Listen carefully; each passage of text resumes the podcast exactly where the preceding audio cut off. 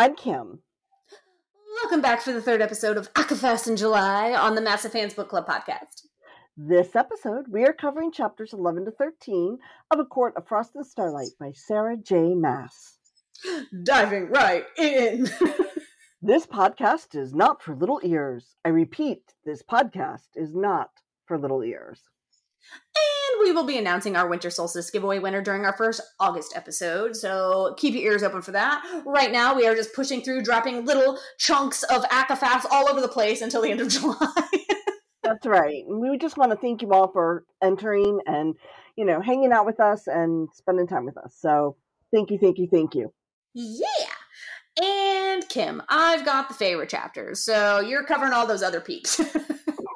and this one starts with Reese's Pieces. So you're up. Okay. Oh boy. So Rhysand is Rhysand is at the spring court and he is um, there to see Tamlin. Mm-hmm. And um, I like how he says it's the way it starts off is actually so descriptive and it, it really it reminds us why this is the Beauty and the Beast retelling, at right. least where Tamlin is concerned, because here we are in the way we traditionally think of the beast's lair. As Rhysand says, it was spring, and yet it wasn't. It was not the land I had once roamed in centuries past, or even visited almost a year ago. The sun was mild, the day was clear, and distant dogwoods and lilacs still in eternal bloom. Distant, because on the estate nothing bloomed at all. The pink roses that had once climbed the pale stone walls of the sweeping manor house were nothing but tangled webs of thorns. The fountains had gone dry, the hedges untrimmed and shapeless. The house itself had looked better the day after Amarantha's cromies had trashed it. So, I think we can honestly say that Tamlin's not keeping up with this housekeeping. Yeah. And it's really interesting to read that description because I okay, so I, I also highlighted it and then like listening to you read it, it really occurred to me like this is definitely where like you get some reasoning behind why some people say that like we haven't even really gotten the Beauty and the Beast story yet. That like this is really kind of where that starts, and some people have argued that that's where the twist of like that's why some people are always like, oh no, Elain's gonna come in and like be Tamlin's mate. I don't know about all that, but I can see why people are like, no, there's something about this redemption arc. Like this is actually the moment when you see it because of what you just said, where it's like this yep, is yep. the story we really know. Before it's like I can see the parallels, but this is like ripped straight from the pages of the Disney version. right. I mean, honestly, I I agree. I really do think this is where we see the setup for, you know, the redemption arc for the real Beauty and the Beast story. And I mean, it was there but it wasn't. It was kind of alluded to. Right, it was alluded to. And then also, in complete fairness, of course, she had to market it as a Beauty and the Beast retelling because if she had said, please come read my Tamlin retell, like, like you know what I mean? Like, nobody knows who the hell that is. like, Unless you're a nerd like me. Right. So, like, of course, she had to, when people were like, so, well, what's the deal? She had to be like, uh, mm, uh, uh Beauty and the Beast. like, you know what I mean? Yeah, totally. Like it's like we even said, there's a ton of like uh, obviously there's a ton of other things alluded to, and you and I even have argued that most of the end, like anytime that Rhys got introduced at the end of ACOTAR through ACOMAF, that's way closer to like you could you would be better off selling that as a Hades Persephone story. Absolutely, and she so, admits like, in the in the description for ACOMAF that it is it definitely has strong leanings yeah. for Hades and Persephone. Exactly. So. so. like of course to like draw you in and not give you any, any details like, you know, give anything away, she had to be like, uh, uh mm, mm, yep, it's Beauty and the Beast. like that's my safest bet. Absolutely. Absolutely. So it continues. There's more description of different things. And apparently, when Rhys knocks on the door, it takes a while. There are no servants there to answer it, so Tamlin answers the door himself. That tells us a whole lot about the state yeah. of affairs. in yeah. the court. And then I love the description that's about it that Rhys has for Tamlin. I wasn't sure what to remark on. The haggard male before me or the dark house behind him. An easy mark, too easy of a mark, to mock the once fine clothes desperate for a wash, the shaggy hair that needed a trim, the empty manor, not a servant in sight, no solstice decorations to be found. The green eyes that met mine weren't the ones I was accustomed to either. Hunted and bleak, not a spark. I wow. Like yeah. I mean, it's like we all knew Tamlin had fallen into a a funk. But you know, because of everything going on with Hybern at the end of ACOWAR, I don't think we realized how severe things had gotten for him. Well, and it's interesting too so, okay. So then, like, the next paragraph, I don't know if you highlighted it, but when he's talking about, like, in his mind, he's thinking about, like, how easy it would be to just, like, mm-hmm. off this guy, right? He's mm-hmm, just mm-hmm. like, you know, he wouldn't even fight back. You know what I mean? Right. And, and he's just like, and he says, like, to finish what had undoubtedly started the day Feyre had called out silently at their wedding and I had come. Mm-hmm. It's a weird thing. Like, it's a weird thing because here okay hear me out mm-hmm. this is me like real time spitball okay so out Uh, i feel like up until this point like this reread right the first time you read the books you're like tamlin good then you're like ACOMAF, Tamlin bad. End of ACOMAF. Tamlin really bad. and then ACOWAR, you're like, Tamlin bad with some redeeming qualities at the end. like, you know what I mean? You're like, I'm not sure how we got here. Like, and you just kind of decide that Tamlin was bad the whole time. You know what I mean? So basically, I guess what I'm trying to say is that I feel like we see this all the time in the Facebook groups because, well, we're in a lot of them. and yes. I feel, I just feel like we all do this thing where because we're so sick of Tamlin and like over his bullshit by the time you get to ACOWAR. And like most people who read these books like binge them. So by the end, you're just like, I hate this tampon guy. Like he is the worst. Like I think we just like all latch onto this idea that he's like I mean, yeah, he like made a bunch of shitty decisions and he's like not a good guy per se, but like he's not I don't know, he's not like evil. I find him I think he's morally gray. He's yeah. not he's not good, he's not bad. But he's misguided. And it's when you hear about them when you hear him and Rhys both talk about his parents and his family and how he was raised, how is that different than how a lot of them are raised. I mean, right. good God. Right.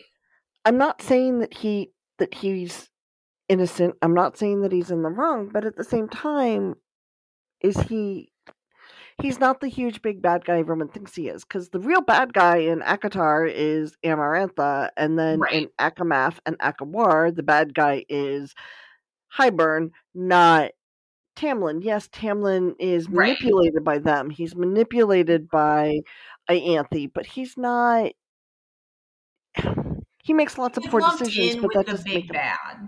Right and there's no yeah, he gets that. lumped in with the big bad and i guess i guess what i'm trying to say is is like one of the other things we see all the time in the fandom is like some people saying like they want the tamlin redemption arc and i guess mm-hmm. i feel like when i first read the books i mean you know i did not like tamlin even the first time i read the books but like i think I think when you read the books the first time, you're just so irritated with him and is so done mm-hmm. with him. It's really easy to be like, oh yeah, there's like nothing else to do with this character. But like, I think like this kind of moment where we're seeing like how broken he really is, and we have to remember that like he, like this is a man who's been like broken by his fiance too. Like we don't give him any credit mm-hmm. for that. We just are like, oh, like you know, it sucks to suck.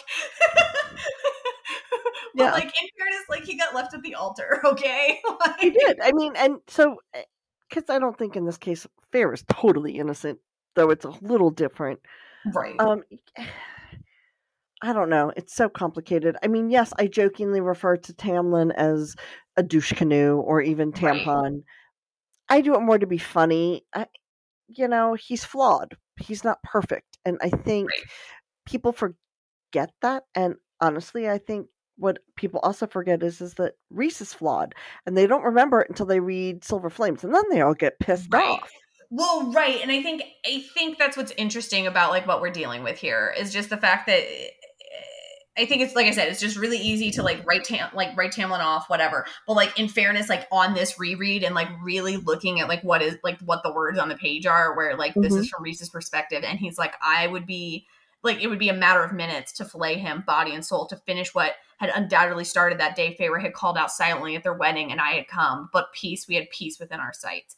It's interesting because I feel like for me, like I the first reread, I was just like, uh-huh, yeah, like this is like, yeah, yeah, he's right. And then all of a sudden on this reread, I was like, wait a minute though, like Rhys, you think that because that's the side you heard. You heard Feyre calling out that she wanted to leave, but like Tamlin had no idea.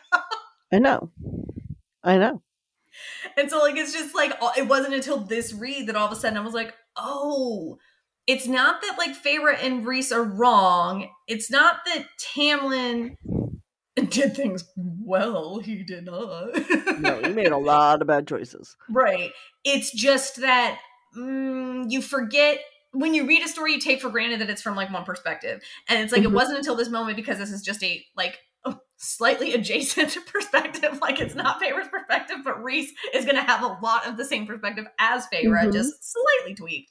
Like all of a sudden, then I was like, oh, but again, these are just two people on the same side, and they're like absolutely allowed to feel that way. But on the other hand, like if you think about it from Tamlin's side, like yeah, like dude can't win. No, I, I agree. I mean, he can't, and they they have villainized him and I'm not sure that's totally correct. Yeah, I mean, he's definitely like definitely like needs a lot of therapy, and like definitely he and Feyre had their issues and like should not have been together, and you know, I like agree. a lot of these things are like, but it's like these can be true and you know what I mean? Like, no, yeah, absolutely. like this is true and he doesn't necessarily uh like deserve to be filleted necessarily you know what i mean like mm-hmm yeah, I don't know. I just think I just it was interesting on this read because honestly, like I was probably in camp for the love of God, don't give me a Tamlin redemption arc until this reread where I was like, wait a minute, maybe there is something to be said for those people pointing that out. Like maybe see, maybe I, there's some there. I actually would like to see one just because there had to be a good in him. He had to be a good male for him to have done what he did for Feyre and her family to begin with. So Right. Which is also something that I forget about except for the fact that I just did the graphic audio listen. So like because of that it's top of mind. right. And I think and that's part of it too. People forget. Yeah. I. I truly feel that he is misguided. That does not excuse the abuse. That does not excuse the neglect. Right. Okay? right. I, I, take nothing away from that. That does not excuse the way her sisters ended up Faye. no, it doesn't excuse that either. But, but, at the same time, he was yeah. a pawn and manipulated by Ianthe. He was a pawn and my and manipul manipulated by the king of Hybern. Right. He was a pawn and manipulated by his father and his brothers sure. when they attacked Rhysand's family. He was a pawn and was manipulated by Amarantha. Right. Right. Now, is he not the sharpest knife in the drawer because at some point you would have thought he'd have learned? Yeah, I mean, Probably. he's kind of an idiot, but that's unfortunately like not, you know, a killable offense. no, it's not. I mean, you know, people make stupid ass mistakes all the time. God knows I'm yeah. a walking, living, breathing person who will tell you I make stupid mistakes. I mean, dear God, you've seen me make a couple of them and you're still my friend. So thank you. Um we try around here. I know. We do. Um but you know at the same time I think people forget that. They forget that he himself has been abused. Sure. And in more than one way. And you know, is he my favorite character? No. Have I ever like liked him liked him? No. But at the same time, I also happen to really like Celtic mythology and fairy tales, and so I knew sure. the Tamlin story. I knew where this was coming from. I knew where it was going, and I understand how that iteration and coloration of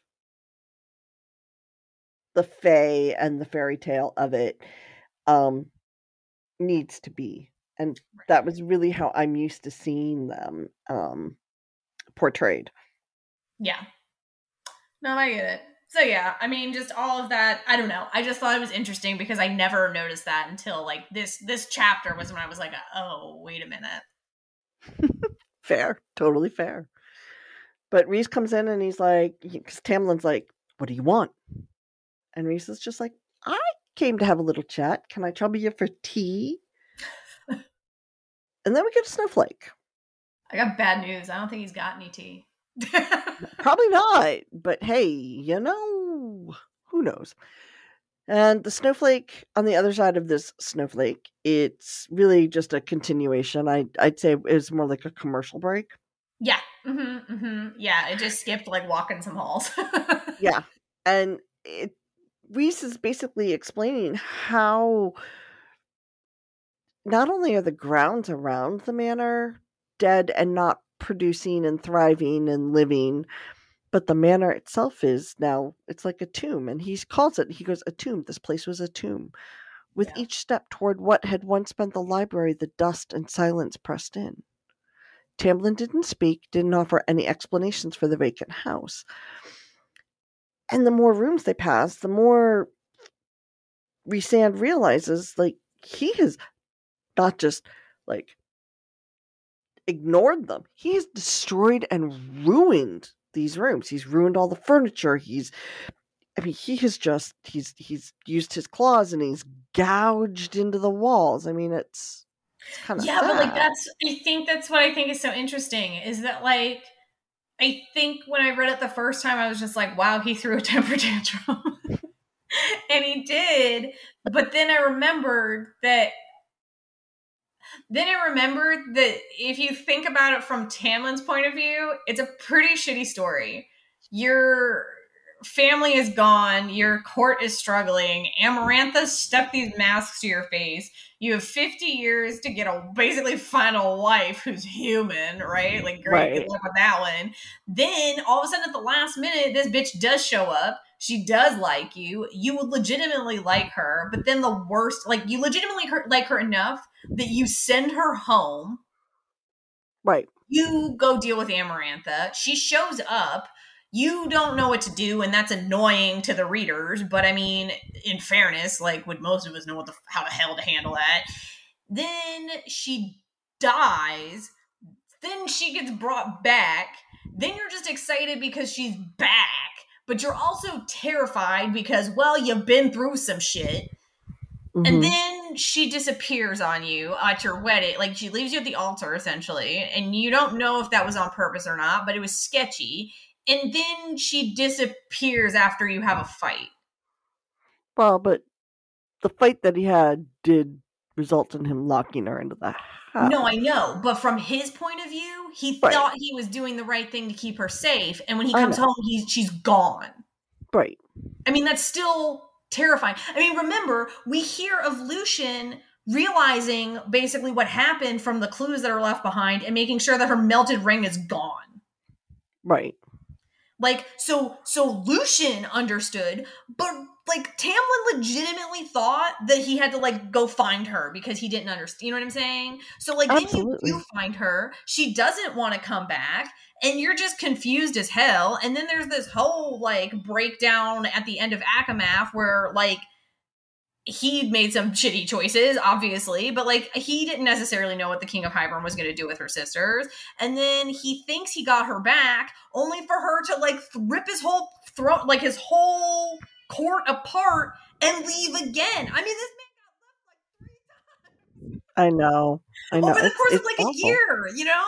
And so it's like, I'm not saying he did good shit, but like, yeah, the man's like that was when I realized that like all the destruction was this was not just like a man who was like throwing a temper tantrum. He was lit like this dude is doing this from like a place of hurt and literally has like no idea what to do. Absolutely. And you know, I find it interesting because as as Rhys is following Tamlin into the library through all of this craziness and, and making these observations, he also realizes that Lucien had not come there to make amends during solstice. Lucien had come there out of pity, out of mercy. And I find that interesting. Um, yeah. I mean, yes, Lucien did that, but Lucien also considered him a friend. Yeah. Yeah. So it's yes, there's there's pity, yes, there's mercy, yes, there's all of that in there, but at the same time, I think people forget that part of it and that you know, yeah, lucien's pitying him as well because lucien has now seen. lucien saw what he did to Feyre. lucien yeah. did try to stop what was happening and yeah. couldn't get through to Tamlin because Ianthe was just egging it all on. Right. Yeah yeah, like I said, I'm not saying that like any of that defends any of his stuff. I just I don't think I had ever thought about it like that until this chapter. And then I was like, oh dang, like actually if you were to read that story from the other side, this would read very differently. I agree. I totally agree. And I wonder if really reading it from the other side would Rhys really be the big bad guy? Yeah yeah i don't know and that's the weird part about it too is like yeah like there's just like a lot i don't know there's like a lot of dynamics there because you're like mm-hmm. yeah but then on the other hand tamlin's also like an actual idiot because he is he's a total idiot so yeah but, i don't know i don't know but anyway carry on sorry sidetracked no it's okay he never wanted the crown so i, I actually yeah. feel for him because you know he says that and he told that to Feyre and ACOTAR right. he didn't want the crown um so anyway uh Rhys comes up and you know he's realizing that it's really him and Tamlin in the house. Uh, and he's like, So where's Lucien? And uh, Tamlin's like, He's out hunting for our dinner. Hunting for dinner because there were no servants here to make food or buy it, which is really wow. That's yeah, that's not good. And he says, I can't say I feel bad for him, only for Lucien once again stuck being with his being his crony. Well, again, not good. Mm. Rhys finally brings up the real reason why he's here, which is so why aren't you enforcing your borders? And of course, Tamlin's response is, Do you see anyone here to help me do it? Yeah. You know, it's like even they had abandoned him. Interesting. And then he says, Rhys says to Tamlin, Feyre did her work thoroughly, didn't she? And of course, Tamlin's response is with your coaching. And Rhys was like, oh, no, no, no, no. Actually, that was all her, not me at all. It It's kind of scary when you think about that.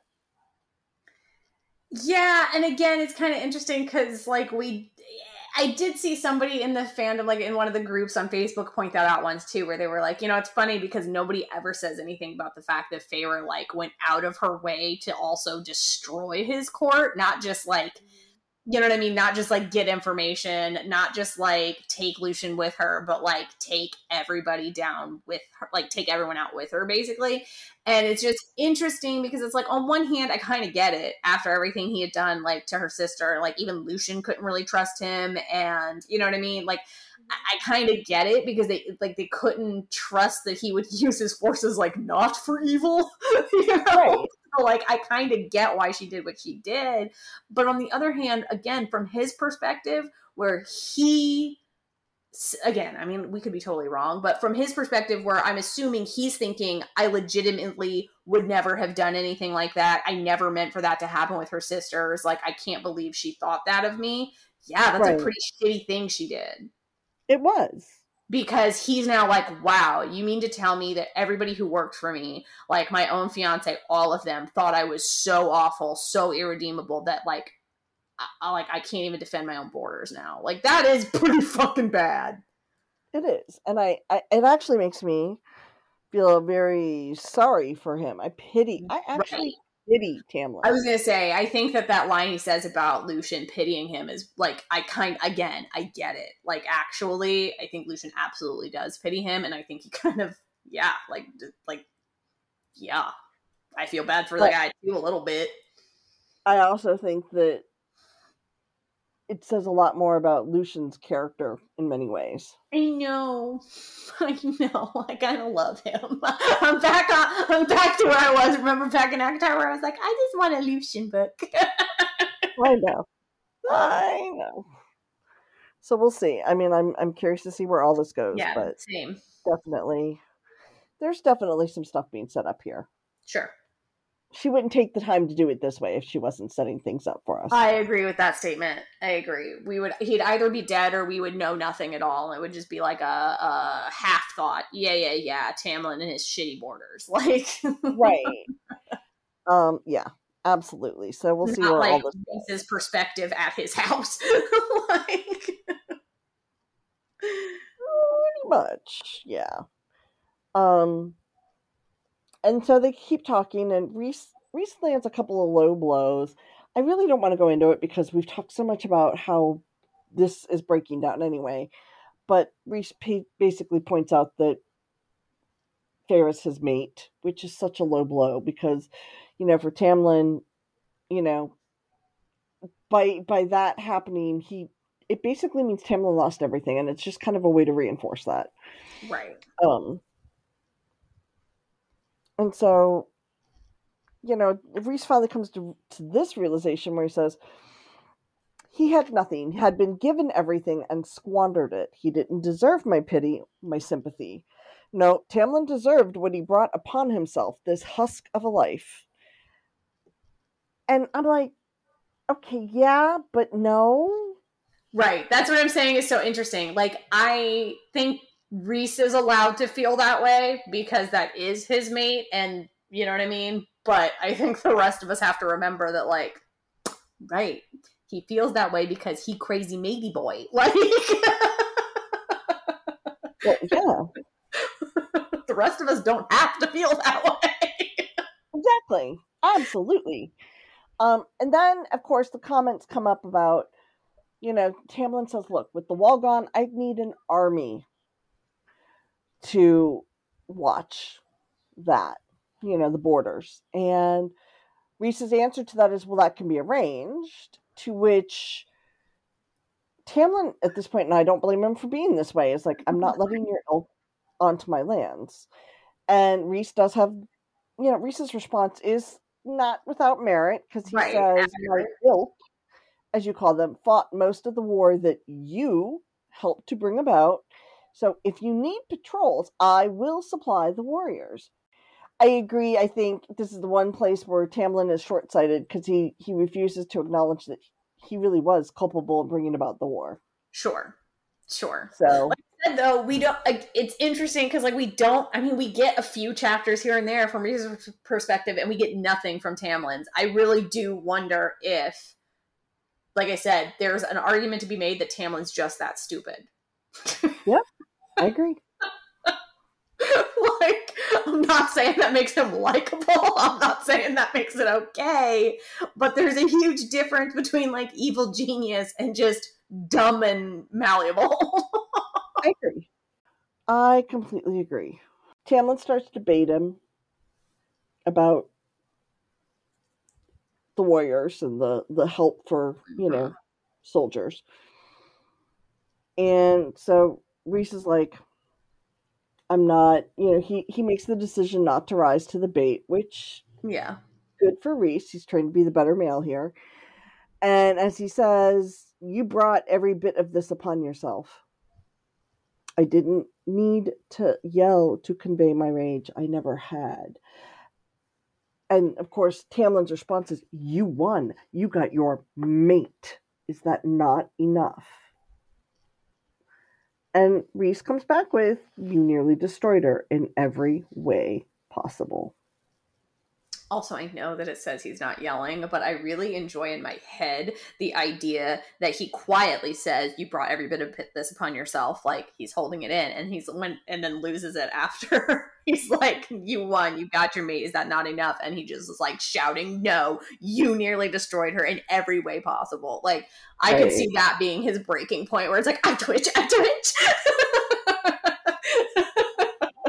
like I just hope if we're gonna bother with this scene like on TV, I hope we get some like meaty rage. I know. Otherwise, I really wait. really boring. I know. I really can't wait to see what this is. This is one of those scenes I'm dying to see on TV. Yeah, but like directed well, not word for word from the book. Yes, absolutely. You know, so Tamlin basically kicks Rhys out, and Rhys takes his final shot. And he basically is, you know, he goes off on Tamlin. But the last little bit is just kind of really what sets the tone and really lets you know how things are going is I hope you live the rest of your miserable life alone here. It's a far more satisfying end than slaughtering you. oh god. Here we go. Like hang on people. Um yeah, but like what a good redemption arc starter though because like that's when a character goes, "No, okay, cool. Like I this is my second chance then because I could be dead. I'm not. Like he could have killed me. He's absolutely right, but he didn't. I'm still alive, so what am I going to do with it now? Okay, maybe I go out of my way to live my best life as a return. Fuck you. Like, you know what I mean? like, I, I'm just saying. I'm not necessarily saying a Tamlin Redemption arc is the book I want. I got a lot of books I want, and that's truly not necessarily one of them. But it could be done well, and it could be where we're going. I agree. Or 100%. a slice of another book where we're going. I totally agree. Um, Rhys acknowledges Tamlin gets angry. Like he sees the anger, he sees the temper. Right. And then as soon as it comes up, Tamlin manages to subdue it. And this is where I really think we're going to see the the redemption arc because right. this is where it starts. And Tamlin's like, "Get out." And as Rhys is leaving, he acknowledges that Tamlin is a broken male, broken from his own actions and his own choices. Um, but as he's winnowing away, another thought occurs to him, and it's the dark wind ripping around me. A strange sort of hollowness took root in my stomach. Tamlin didn't have shields around the house. None.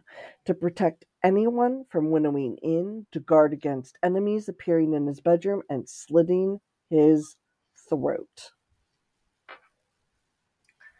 Yeah. Oh, okay then. Well, here we go and we get a snowflake. I just also think it's interesting too because you have to wonder if Rhys because he has this like momentary thought where he's like, wait a minute, like this guy is like yeah, he's not even like trying to protect himself, let alone the border. So I mean, A, we're right about the border, but B, I mean, this dude is like beyond broken. Like you have to wonder if he also thought the same thing though, which is like he baited me, I didn't take the bait, but like I baited him and he didn't either. Like he's destroyed his own house from the inside out. But he also could have taken a stab at me. Wouldn't have worked, but could have tried and he didn't even bother. Like I feel like that tells us two things, which is he's literally so broken he can't be bothered. And then also though that he's like like I keep joking that he's an idiot. He might just be an idiot, but he's not like stupid. You know what I mean? Like he's not gonna like go out on a whim and attack Rhys. And he's been he's been put in a really shitty position. The problem is the chapter's not even over because we get another snowflake. I know, I know. And Rhys is winnowed back to Velaris. He winnows right to Feyre. And her response to him is that bad. And he just nods. Yeah she wants him to walk home with her. And she he tells her he he fesses up to what happened between him and Tamlin, what was said. Which fair. Absolutely 100% fair. I get that. And I, I love her response. She's like, Well, having heard you rip into Cassian, I'd say you were fairly mild. I know, I thought that was funny. You know, then Feyre asks the real question, which is Did you go because you're worried about the wall, or did you go because you want to say those things to him? And Rhys is honest enough to say both, which I respect. Um, he also says possibly to even slaughter him, which he chose not to do. Anyway, Reese, Rhys is like, he's beating himself up now, and he's like, I should have been the bigger male. And she's like, You are the bigger male. You are also entitled to make mistakes. Right. And that sets Rhys off because he's like, I haven't bought her anything for solstice. Oh shit, I gotta go buy her some solstice presents. Yeah. Right, You're being a typical male right now. he's like, oh crap it. I gotta buy her a solstice present and a birthday present. Oh Oops. Also known so, as how my husband feels about Christmas because my birthday's two weeks before Christmas.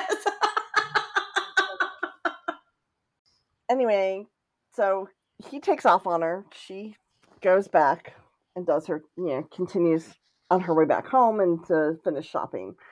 And we get another snowflake. This time, we we find out Rhys is at his preferred jeweler's jewelry store.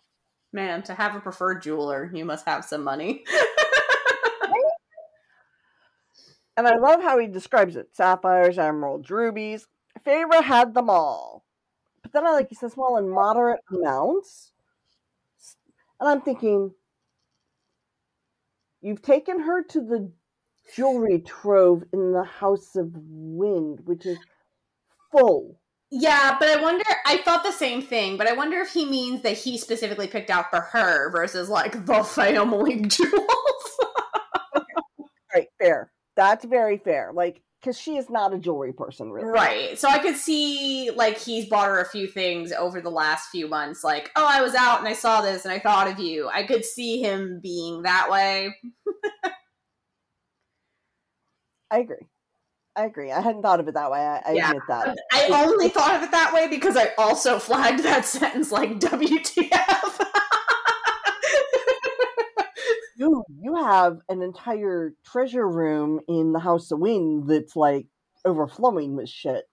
What? Um moderate amount. Or maybe because the second sentence is weird too. Save for those cuffs of solid diamond I'd given her for Starfall. Maybe he means maybe he means moderate, like per item. Like, you know how he always talks about how like everything you get Amren is just like a big, chunky, complicated looking. Maybe he maybe maybe all of the like fa- even the family Night Court stuff is like much more, you know, the metals and then some sparklies, not like super chunky stuff. So like it, the moderate amount is that yeah, she has these things, but like that one has a ruby, that one has a sapphire, that one has a thingy, other than the fucking two bracelet shits of or whatever. Yeah, yeah.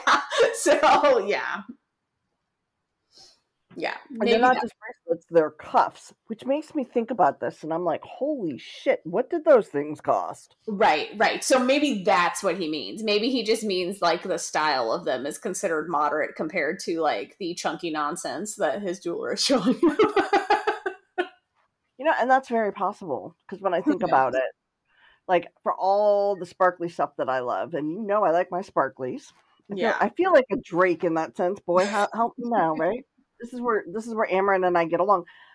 I like sparklies, but at the same time, even with all of it that I own, and I own all kinds of jewelry. I, I used to sell jewelry, so I own quite a few pieces. I don't like the big, big pieces. Yeah, they're like yeah, they're like the understated dainty side. So even if you have multiples, they're not. Yeah, yeah, yeah. Maybe that's you know, maybe that's what he means. I don't like, know. I don't know because most of my stuff isn't like big and flashy and in your face.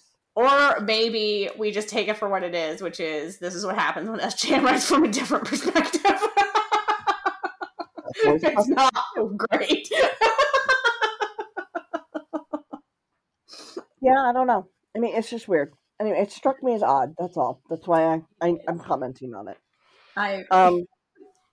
Rhys does come to the conclusion that Feyre probably does not want or need jewels for solstice. I am not her mate, and I could have told you that. Hashtag true. Um, however, she does pull out some other pieces, and she's like, I love how Neb says this to him. She goes, I had selected these earlier, if it's not too presumptuous, to consider for Lady Amren. and as Rhys says, they all sang Amren's name large stones, delicate settings, mighty jewelry for my mighty friend. And let's face it, we all know that not only is she like a mandrake and hoarding her her jewels, but Amren, Amren likes the big flashy shit, mm-hmm. and she can wear it, and it doesn't wear her. And yeah. it's it's about personality. So I'm like, okay.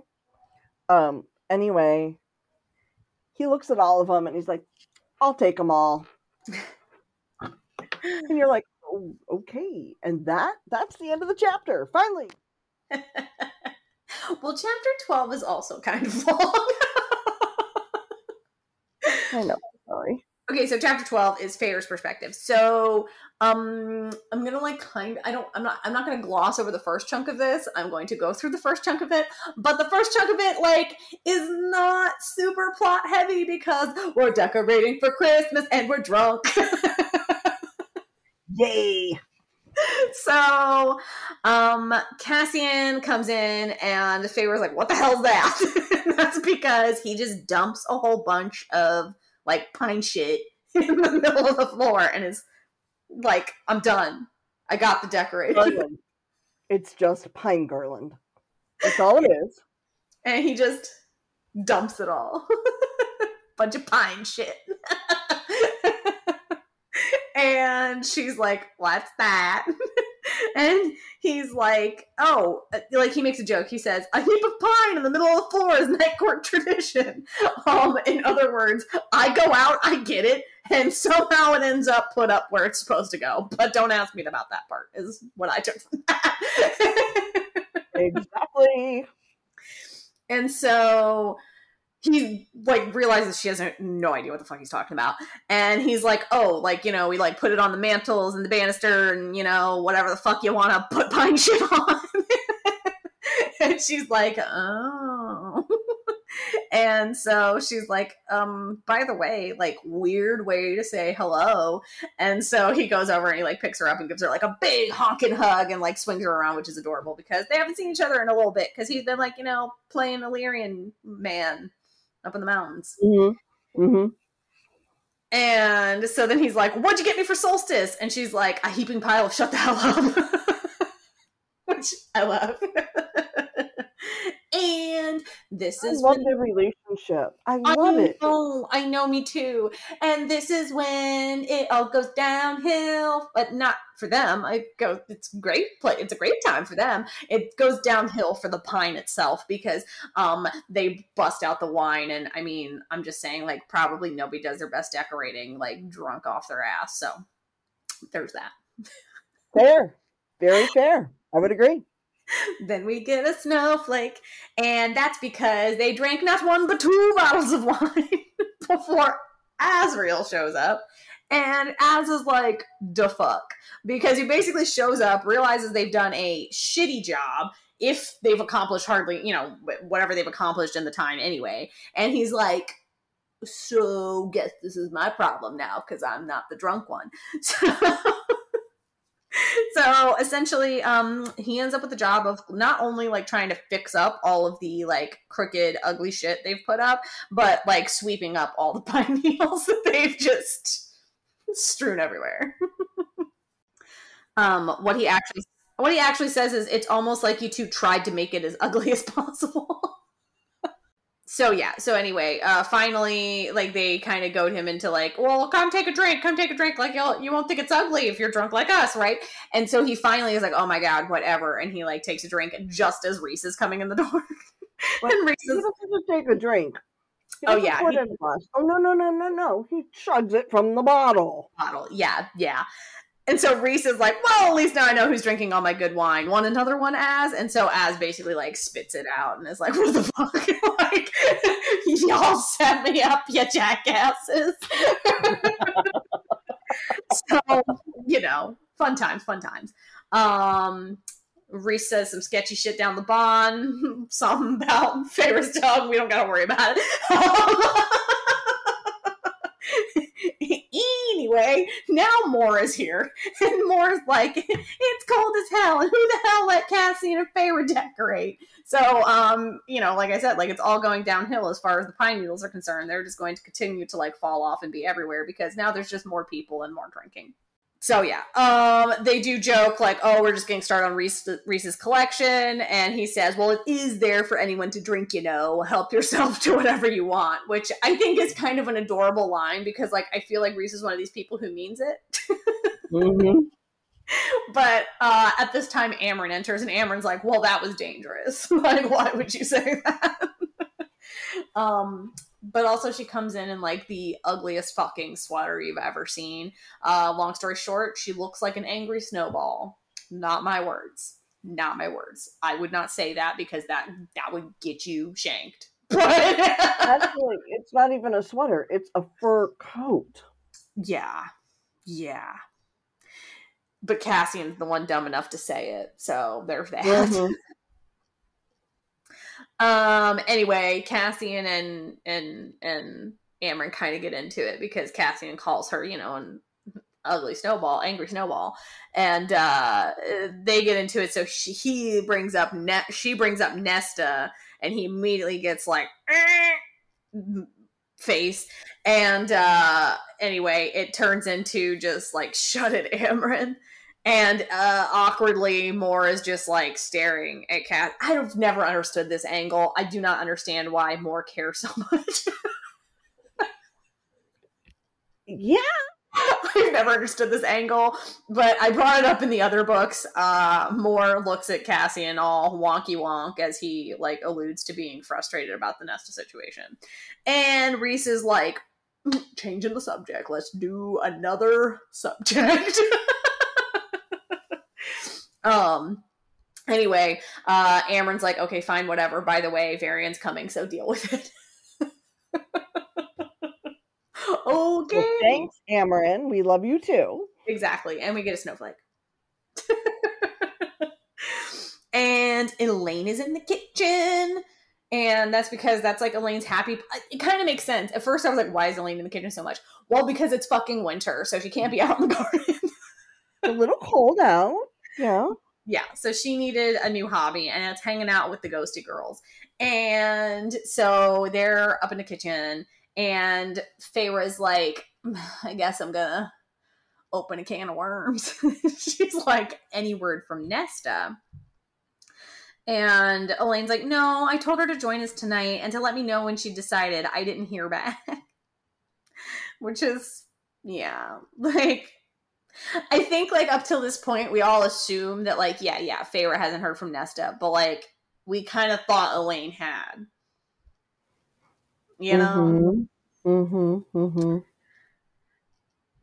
But then it's awkward because Feyre's like, Do you think it's worth fetching her? And Elain says, Are you asking me that as her sister or as a seer? Everybody said Elain has no backbone. I'm sorry, that takes some some backbone to say that shit. Okay, so that's the thing. So in this section, uh, you find that Elain actually like I, I appreciate that Elain talks more than we've like really heard from her up to this point. Um, and she does definitely have some backbone, but I also feel like, you know, those people who say stuff that's like kind of mean, but they have no idea because they're like socially awkward. Yeah. That's kind of how I feel about everything Elain says. Are you asking me that as her sister or as a seer? Like, I feel like it probably came out bitchy, but she's kind of like, no, I just want to know. Because we get to another chapter, a couple chapters from here, when they're shopping, and she says some kind of sketchy shit to the little shop lady. Where I'm like, I don't think Elain is mean. I think Elain is just awkward. Yeah. like I think she went she... from being she went from being probably the most sociable of the three. Yeah. To being after being made by the cauldron the most awkward of the three. Right, right. Which I think is interesting and probably like a you know character arc in itself. but I think that she does give some good insight because Feyre's like, well, you know Nesta best, so like I, so basically I'm asking you as your sister, but I mean whatever works, right? and Elain says, if Nesta doesn't want to be here tonight, then it's more trouble than it's worth to bring her. And it's like, yeah, I could see that. Fair Feyre kind of goes into her head like she do, uh, and gives us a little background, which is like uh, just noting that like since their you know father died at the end of ACOWAR and all that, um, they did like bury his body and give him a head. Well, bury his body, quotes unquote, but they gave him a headstone, and um, she's visited, and Elain goes like all the time, but to her knowledge, Nesta has never even been. And so all of that is just like there's more to it than that, but all of that section is just to lead up to what Feyre is finally saying, which is Nesta is still a part of this family. And Elain is frustrated and she's like, Well, is she? Because she doesn't act like it. And I think that's a weird like I think it's setting up the weird like I have not read Silver Flames. I mean, I know the whole freaking book, but that's beside the point. I, I I I think this is kind of setting up kind of what we were just saying about Tamlin. I think it sets up the same for Nesta, which is like I think it's easy for like Feyre and Elain to be like, well, she's not acting like part of the family. and the thing is, is um, ladies, did you even really have a family before the cauldron and the Fae nonsense? Like before the pointy ears, were you really a family? Because I beg to differ. I would agree with that, hundred percent. Like, don't we all remember the beginning of ACOTAR? Like, I do.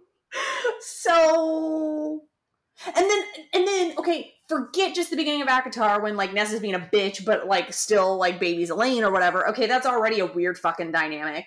But then think the end of ACOTAR when Nest, like when Elain is like, yeah, everything is magically better. We have money and blah blah blah. And Feyre's like, oh, that's nice.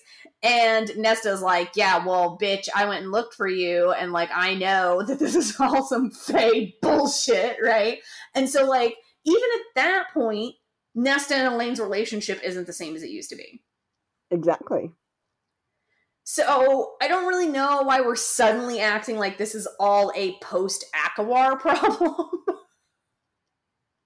I would agree. I think people missed that the riff kicked in when Feyre left.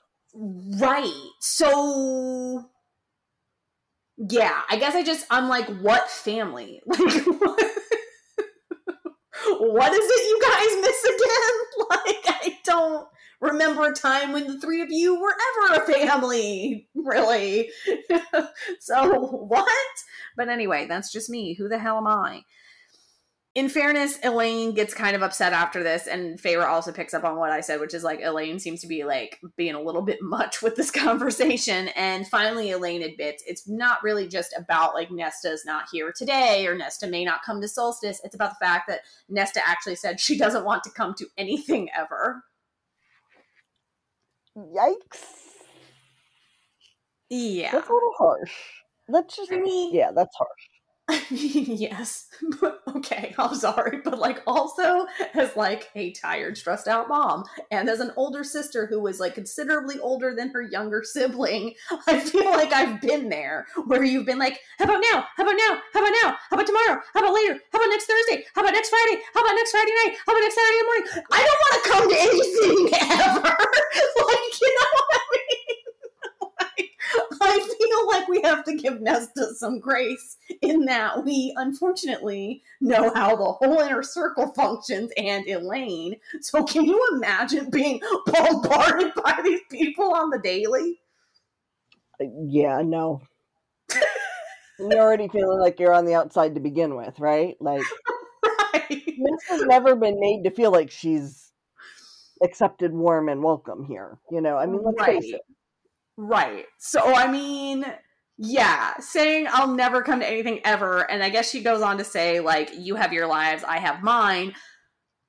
Uh, while I think that that's shitty, I also don't necessarily think she means it. And I think it's kind of wild that, like, Elain and Feyre are so worried about, like, but we're a family. Okay, well, then how can you not hear that those are the words of somebody who is, like, hurting and irritated? Because they're both still so absorbed in their own lives, but what they're doing is much more compatible with each other than with what Nest is doing. Right. And so that's why I just think it's interesting because it's like, again, I think it's really easy to make Nesta the bad guy when it's like, okay. but I wish we could hear the conversation that resulted in she said she didn't want to come to anything ever. My money would be that Elain kind of nagged her a little, honestly. Right.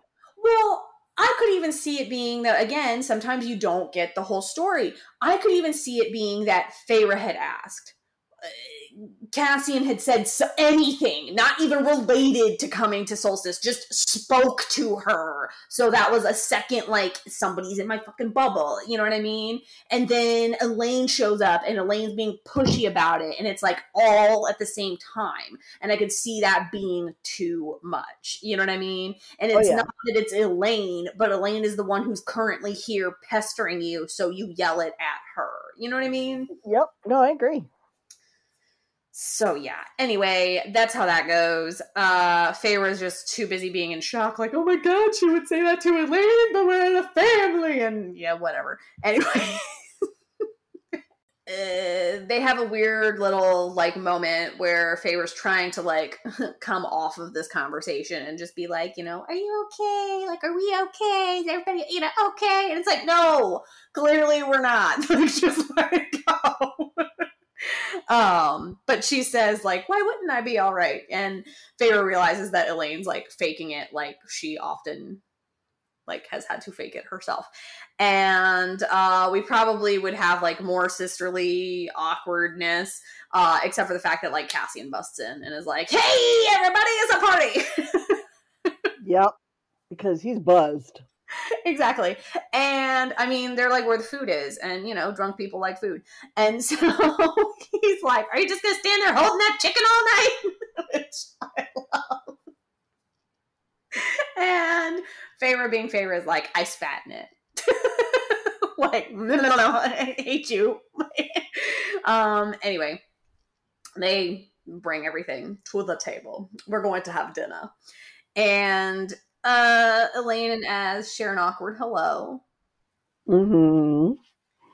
Which is again, on- okay, only awkward because I think they're both awkward individuals, so that's fine. Like that's fun. I like when awkward people are awkward together. But again, Mor has to be all like evil dagger eyes, and I don't know why.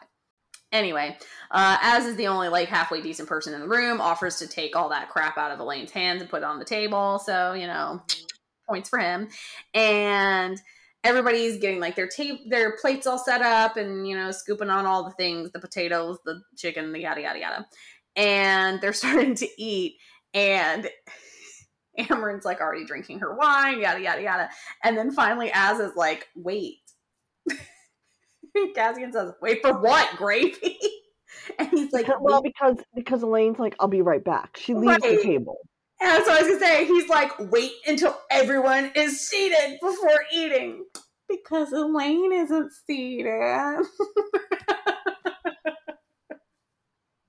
um, which is adorable and also really fucking awkward. I mean it's interesting. Okay, it's awkward because like all we get out loud is like that, and everybody even kind of says like, "Since when? Like, since when is this a thing?" Like, we we don't do this, right? Like, what are you talking about?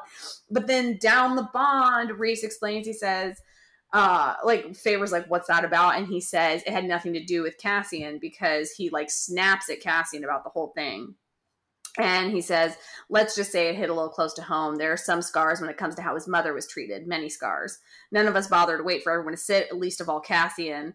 Uh, it can strike at odd times. And it's like, yeah, I would say so because I don't understand what uh, his mother has to do with anything. I agree. But, okay, it could also, all right, it could have been a trigger, like a trauma trigger. Yeah, and I. Yeah, but, but, but here's the thing, and I know this from from my last therapy session. Anything can trigger a trauma reaction. anything. Yeah, but for storytelling purposes, that doesn't do us a whole lot of good. I'm not disagreeing with you, but I am saying I understand that part of it. Like when Rhys is explaining, we don't always know what's driving it. It just happens. Um, it's a trauma response, and they can be triggered by anything. Sure. It I don't know. It just still strikes odd because what Elain and his mother have to do with any of it. Like unfortunately, at this point, we have like the least information about Az out of anybody. Right. No, I agree. And I think it's really hard to hinge an entire scene on some imaginary triggers that we don't know for trauma we also don't have details for. so here's the thing that I have to wonder. Is is this part of what triggers the beginning of the whole Azriel and Elain shippers. I guess. I assumed that was back in ACOWAR when he gave her Truth Teller or whatever. Well, yeah, but I think this becomes yet another. Oh, yeah, no, absolutely. But that also goes back to why I'm so confused, which is I told, uh, we talked about this in ACOWAR. I like I I'm going to assume that SJM has a plan. I don't know what it is, but I'm assume she got a plan. But to me, it feels a little bit like she's like Elain and Lucien are mates, and then I like Elain and Azriel better. Okay, well then you're gonna have to fix this somehow. like, I keep saying that Lucien and Elain are mates. However, I do not like to write Lucien Elain scenes. Well, then we have a problem. I agree. I, I am not disagreeing with you at all. I just I yeah. think that's what the scene kind of yeah gets you into. Yeah. I don't know. No, I feel that. I think it sets that up. Um, but like luckily, uh, you know, the nice thing about a dinner party is that if anybody does anything awkward, like Azriel just did, there's always somebody else who can do something also awkward, which is we change the subject and we're still talking about like we start talking about food and uh just kind of like still getting used to eating food because like remember she didn't used to do that. Um and now yeah we're going to have some great dinner conversation about how Amren's not used to eating food. And she's also not used to what happens when you eat food. And everybody's like, what are you talking about? And she's just like, yeah, I don't like the results of what happens when you eat food. And Elain, this is why I stand by Elain's just awkward. She's not mean, she's mm-hmm. just awkward because she's like, what sort of results? And every Rhys goes, don't answer that. Knows that Amren will. Um, so she answers it as delicately as she can, which is, "Do you know how inconvenient it is to have to find a place to relieve myself everywhere I go?" she should have picked the male form, so then she could just whip it out and take care of the problem. Yeah, which I think is hilarious. I I just I I don't think I've ever felt so seen. Do you know how inconvenient it is to have to all the time. Like, yeah, mm-hmm, I do. Um, I do. Been there, done that. Still am sometimes. Yeah, and uh, like Kim said, she talks about how it would be easy. She should have been a dude because then she could just whip it out instead of like basically spilling and going everywhere. And Mor is like, wait a minute, you mean to tell me that after all this time you still can't pee in a toilet like without missing? and it's like, this yeah, a conversation. Hmm. Yeah. Uh, Cassie makes a joke like, "Do you even know how the toilet works?" Like, yeah. But Elain, like I said, is awkward as fuck. So we're talking about Amren's bathroom habits, and Elain is still stuck like a page back when she said I should have been a dude, and she's like, "Wait, could you have done that? Like, if you had wanted when you picked your like form, could you have picked a dude?" And she says, yeah, she could have picked whatever form, you know, she wasn't male or female, like when she was, you know, a ball of light or whatever the fuck. anyway, she says that she picked the female body because she was just like more drawn to it. She thought it was more symmetrical. She liked it, whatever. And Elain's like, oh, but like once you picked this body, you couldn't, like, you can't change it. And Amren's just looking at her like, what is your deal? And so finally she realizes like what she must be asking. And she says to her, there's no going back to being human. And so, like, she must have, you know, kind of gathered where Elain was going with that, which is why I think it's also, again, I feel like everybody's just awkward at this dinner because then Feyre's like, Amren, like, you know, what are you know basically being like Amren, why would you bring that up? Because then Elain's all like, I don't know what you're talking about. And I just think it's so awkward because it's like Amren didn't make it up. Amren's not an idiot. We all, I, who the hell is sitting at this table not figuring that's where Elain's going with this? Exactly. So I don't know. We're doing the thing where we baby Elain again and then blame everybody else, and I don't get it. Anyway, I mean, Amren can be kind of cold. not denying that. Just a bit. Just a small bit. You guys are missing the look I just gave Kelsey. I'm like, she can be kind of cold. I get it. I get it. Um, but I just also think that Amren's like she's not beating around the bush, and everybody else is, and that's one thing I got to give Amren is like she just always calls it like she sees it. Mm-hmm. I agree. Uh, which then earns her from Rhys Amren, you have a spectacular gift for ruining dinner conversation. I wonder if you could make a career out of it. um, so yeah, good times. Uh, and basically, we just get a snowflake after that. Yep. So now, because dinner wasn't bad enough, um, we decide to go knock on Nesta's door. Good times. Good time. Well, because Feyre is pissed off at her for what she said to Elain. Yeah, which I get, which was still earlier this chapter, even though it feels like a lifetime ago because of so many snowflakes. Um, I agree with that. I, I, I get that. It's pre dinner, um, which I get, but I sort of feel like is actually spurred by dinner because of the whole like Amren and Elain conversation, and I think it makes her even more like, see, like Elain needs you, Nesta, which is I just feel like some bullshit, but whatever. It's fine. Everything's fine. I just really feel like we baby Elain in a weird way. Because again, I don't think Elain is stupid and needs to be babied. I think Elain is just awkward. Probably needs more socialization, like a puppy. Actually, yeah, I would. I yeah. Uh huh. you know what's sad is thinking about like ACOWAR and like Uh, like everything we said about like Elain being like in her like la la land and like Nesta being a bitch about it and yada yada. Like out of out of everything everybody said, probably Lucien had the best plan, which was like just spend time around Elain.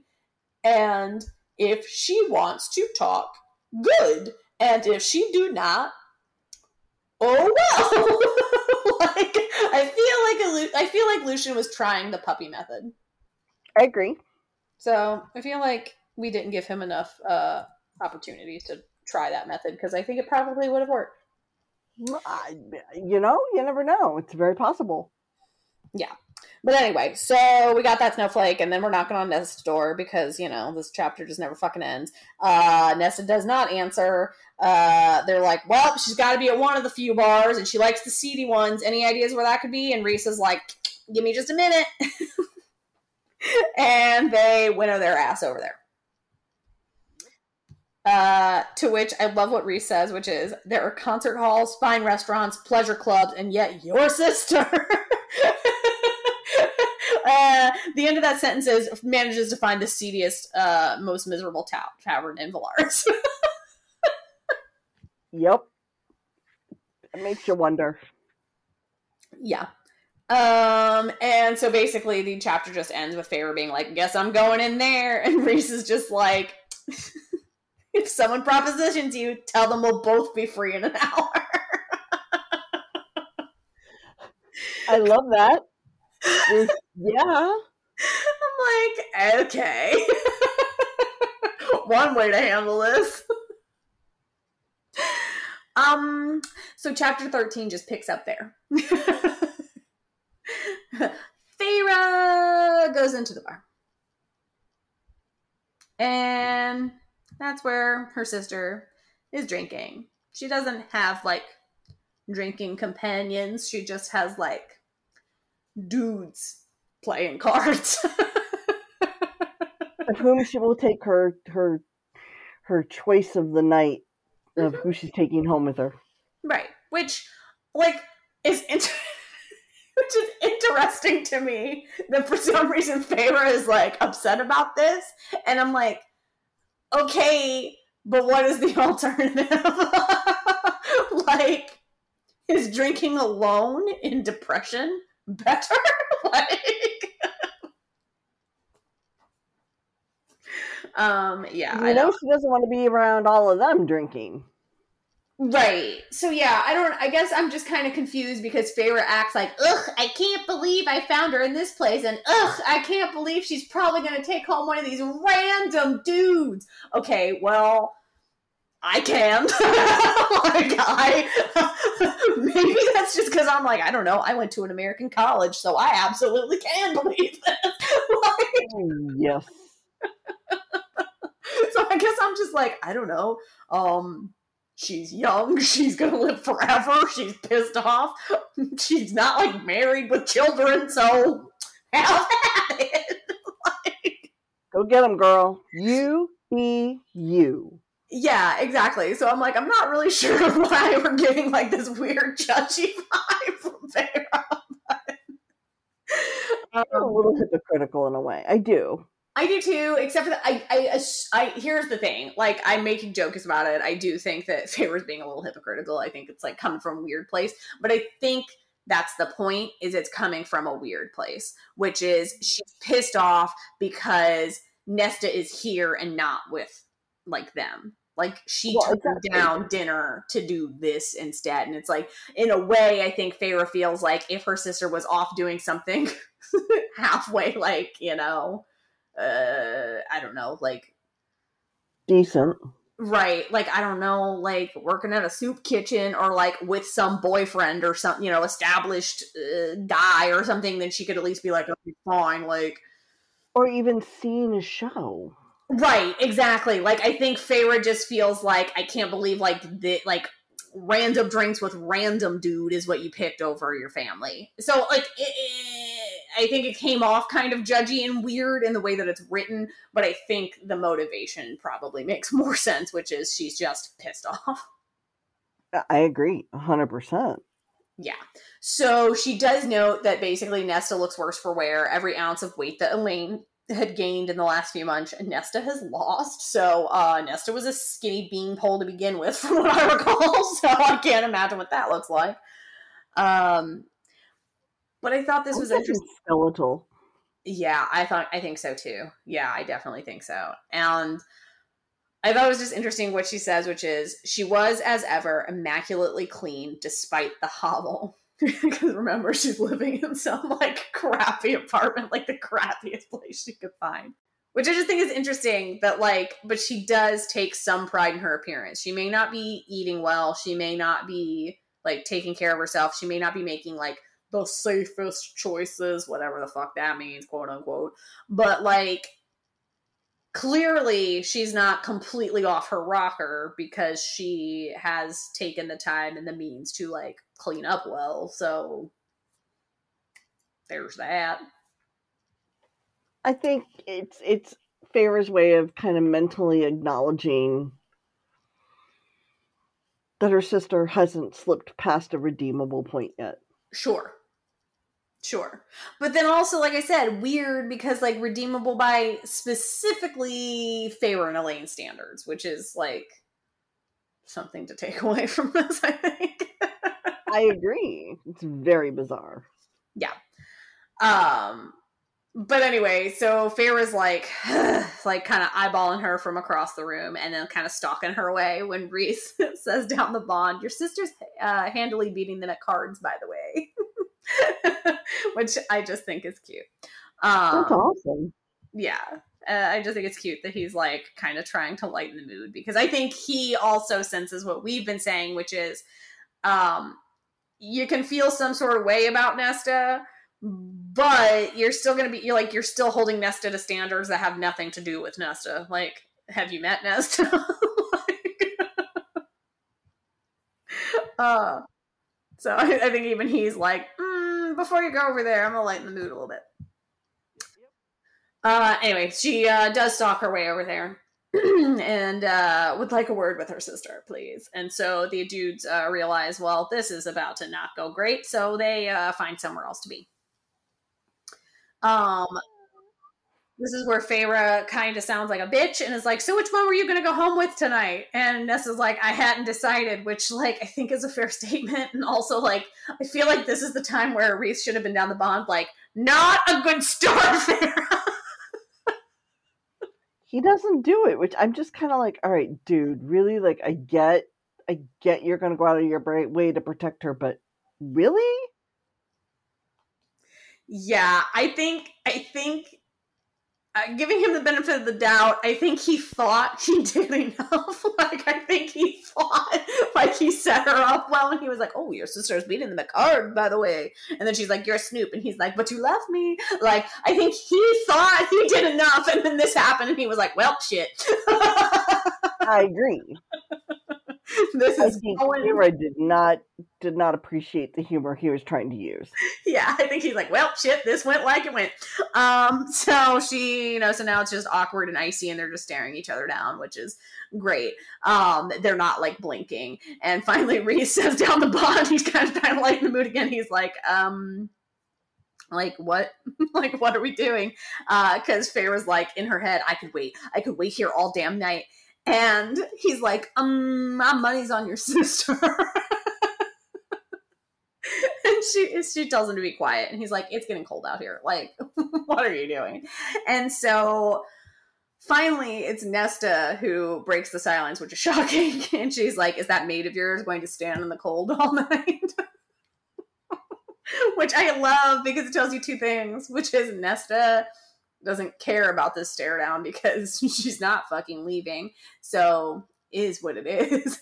and then also, I don't know if you thought you were being sneaky. I don't know if you thought you were to ambush me, but uh, wherever you go, he goes, and I can literally see him out the window. So, like, sneaky my ass is basically what she says to Feyre this is not rocket science, ladies and gentlemen. Yeah. Yeah, because to be all like, who says he's here? And it's like, uh, Nesta's like, I ain't no dumbass, okay? And so, anyway, uh, you know, Elain invited you to come to dinner. Why didn't you come? Uh, basically, because I didn't feel like it. um, finally, it, you can read the whole conversation, but it kind of devolves back and forth uh, from, you know, well, why didn't you come to dinner? I don't feel like it you know, well, why haven't you seen Elain? Like, well, because I don't want to fucking come to your house. And she's finally kind of says, you know, well, look, why can't Elain come to me if she wants to see me so much? And Ferris says Elain is overwhelmed by crowds, and Nesta reminds her she didn't used to be that way. She used to love balls and parties. Yeah. Uh, and I, I, she's Feyre internally says the words uh, the words hung unspoken, but you and your court dragged us into this world, took that joy away from her.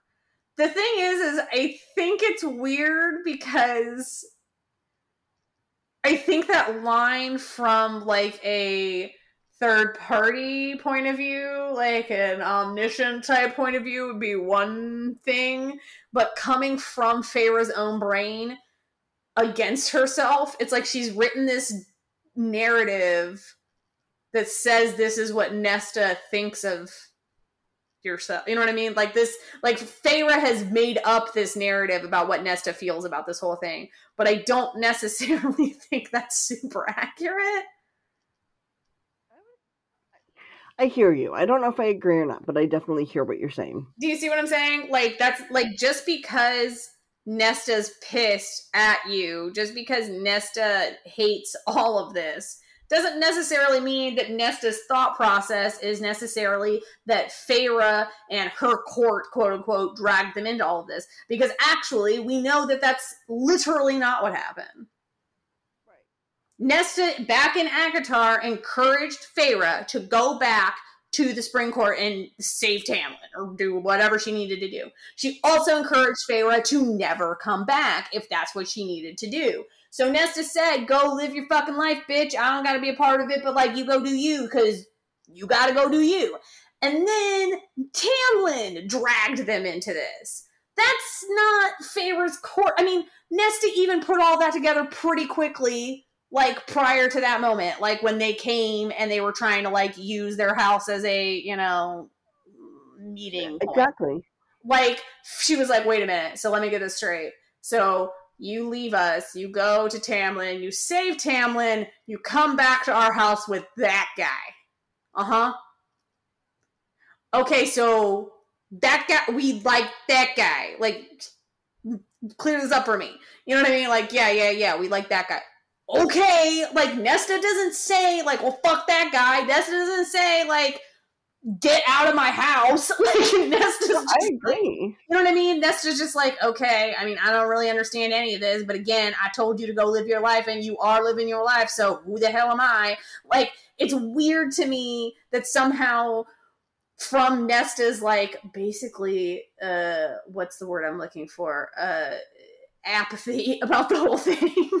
we now get that somehow Nesta like blames you. I don't think that's the case.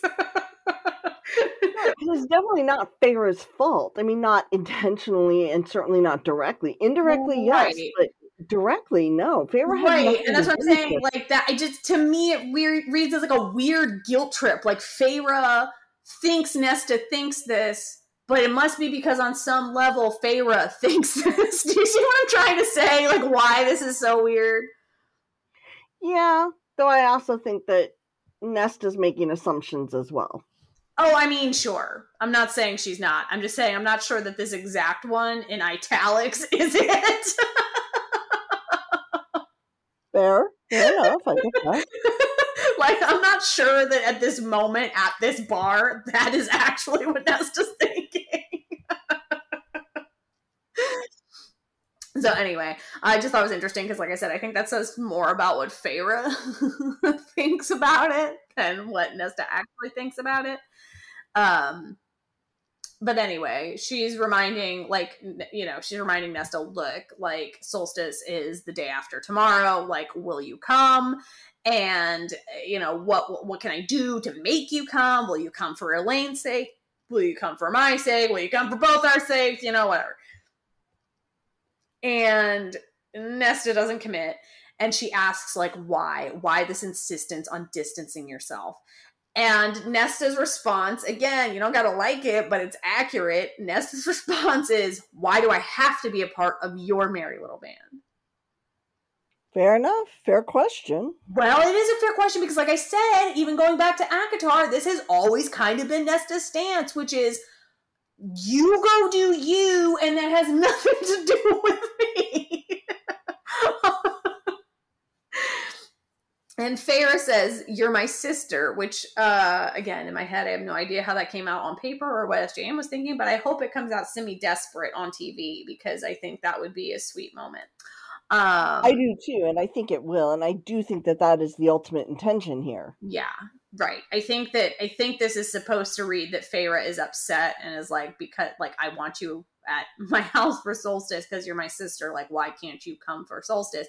Which is a fair statement. Is just like the point I'm trying to bring up, and the reason I think it's all very weird is because again, this implies that at some point they were close to begin with, and we know that that is not the case. True. So Very true. why I think it's weird because it implies some lifelong relationship that they've never had.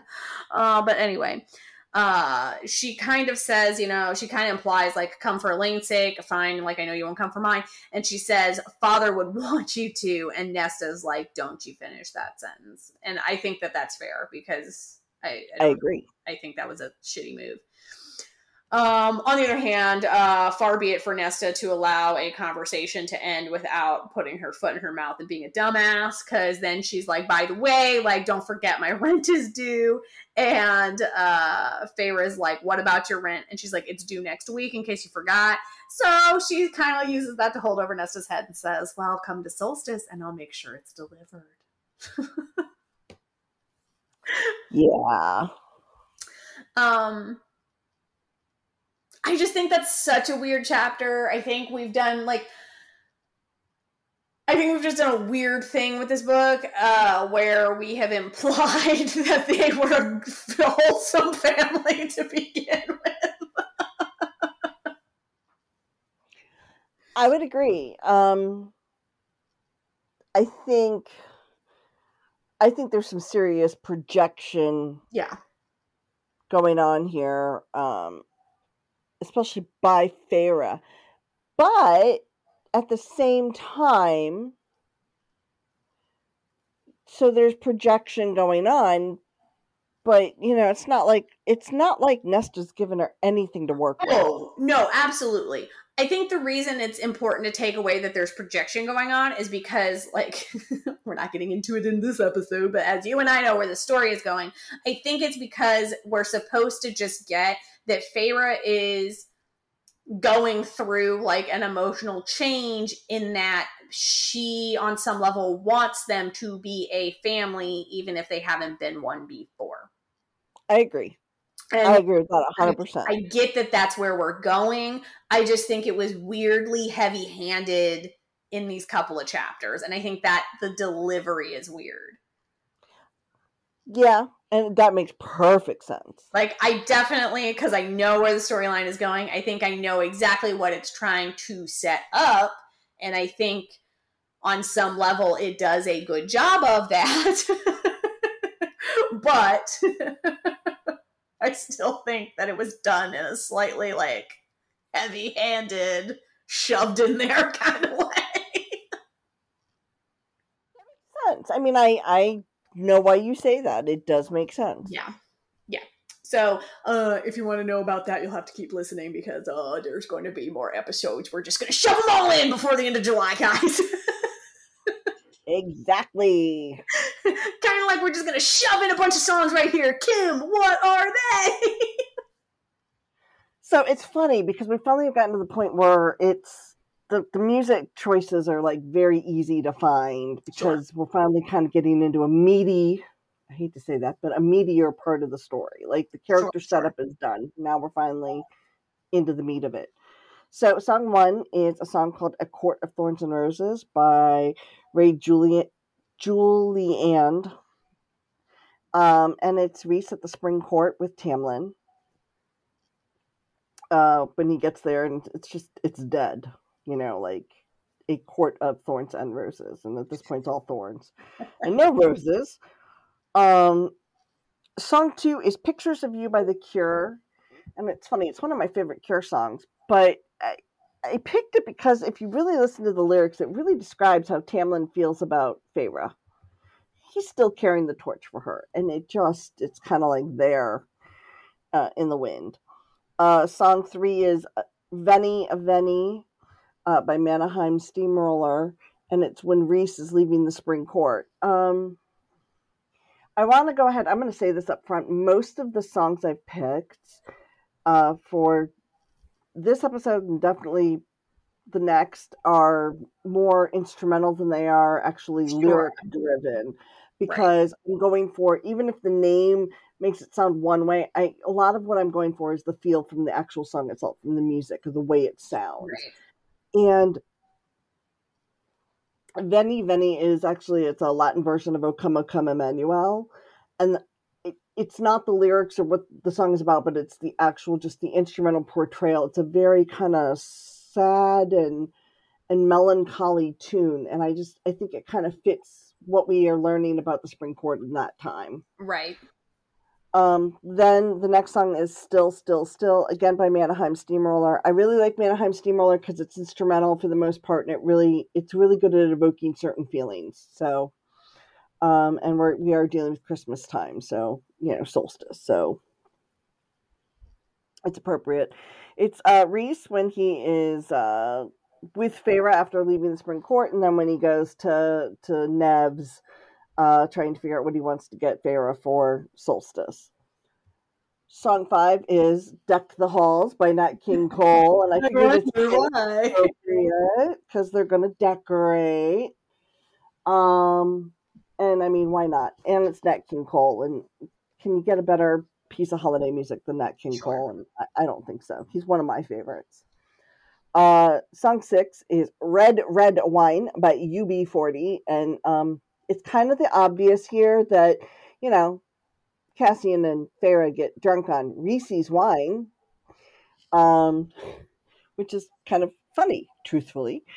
Uh, song seven is uh, the Sussex Mummers Carol by Lorinda Jones. It's uh, the sound, the music that I would, I, I, imagine, kind of going on at the dinner that night at at the townhouse, and Elain's asking all of her awkward questions, and Amren's in a mood and kind of being snitty, and song nine, which is the last song, is Wassail Wassail, again by Mannheim Steamroller. And again, I'm going for the the feel of the music, not necessarily what the song in and of itself means. Like not, vibes. I'm going for the vibe here, people. I'm not going for the we're gonna go get some wassail and drink and sure. be merry. Even though I guess technically they are, but that isn't what I'm really looking for here. So those are the nine songs I have for this episode. I love it.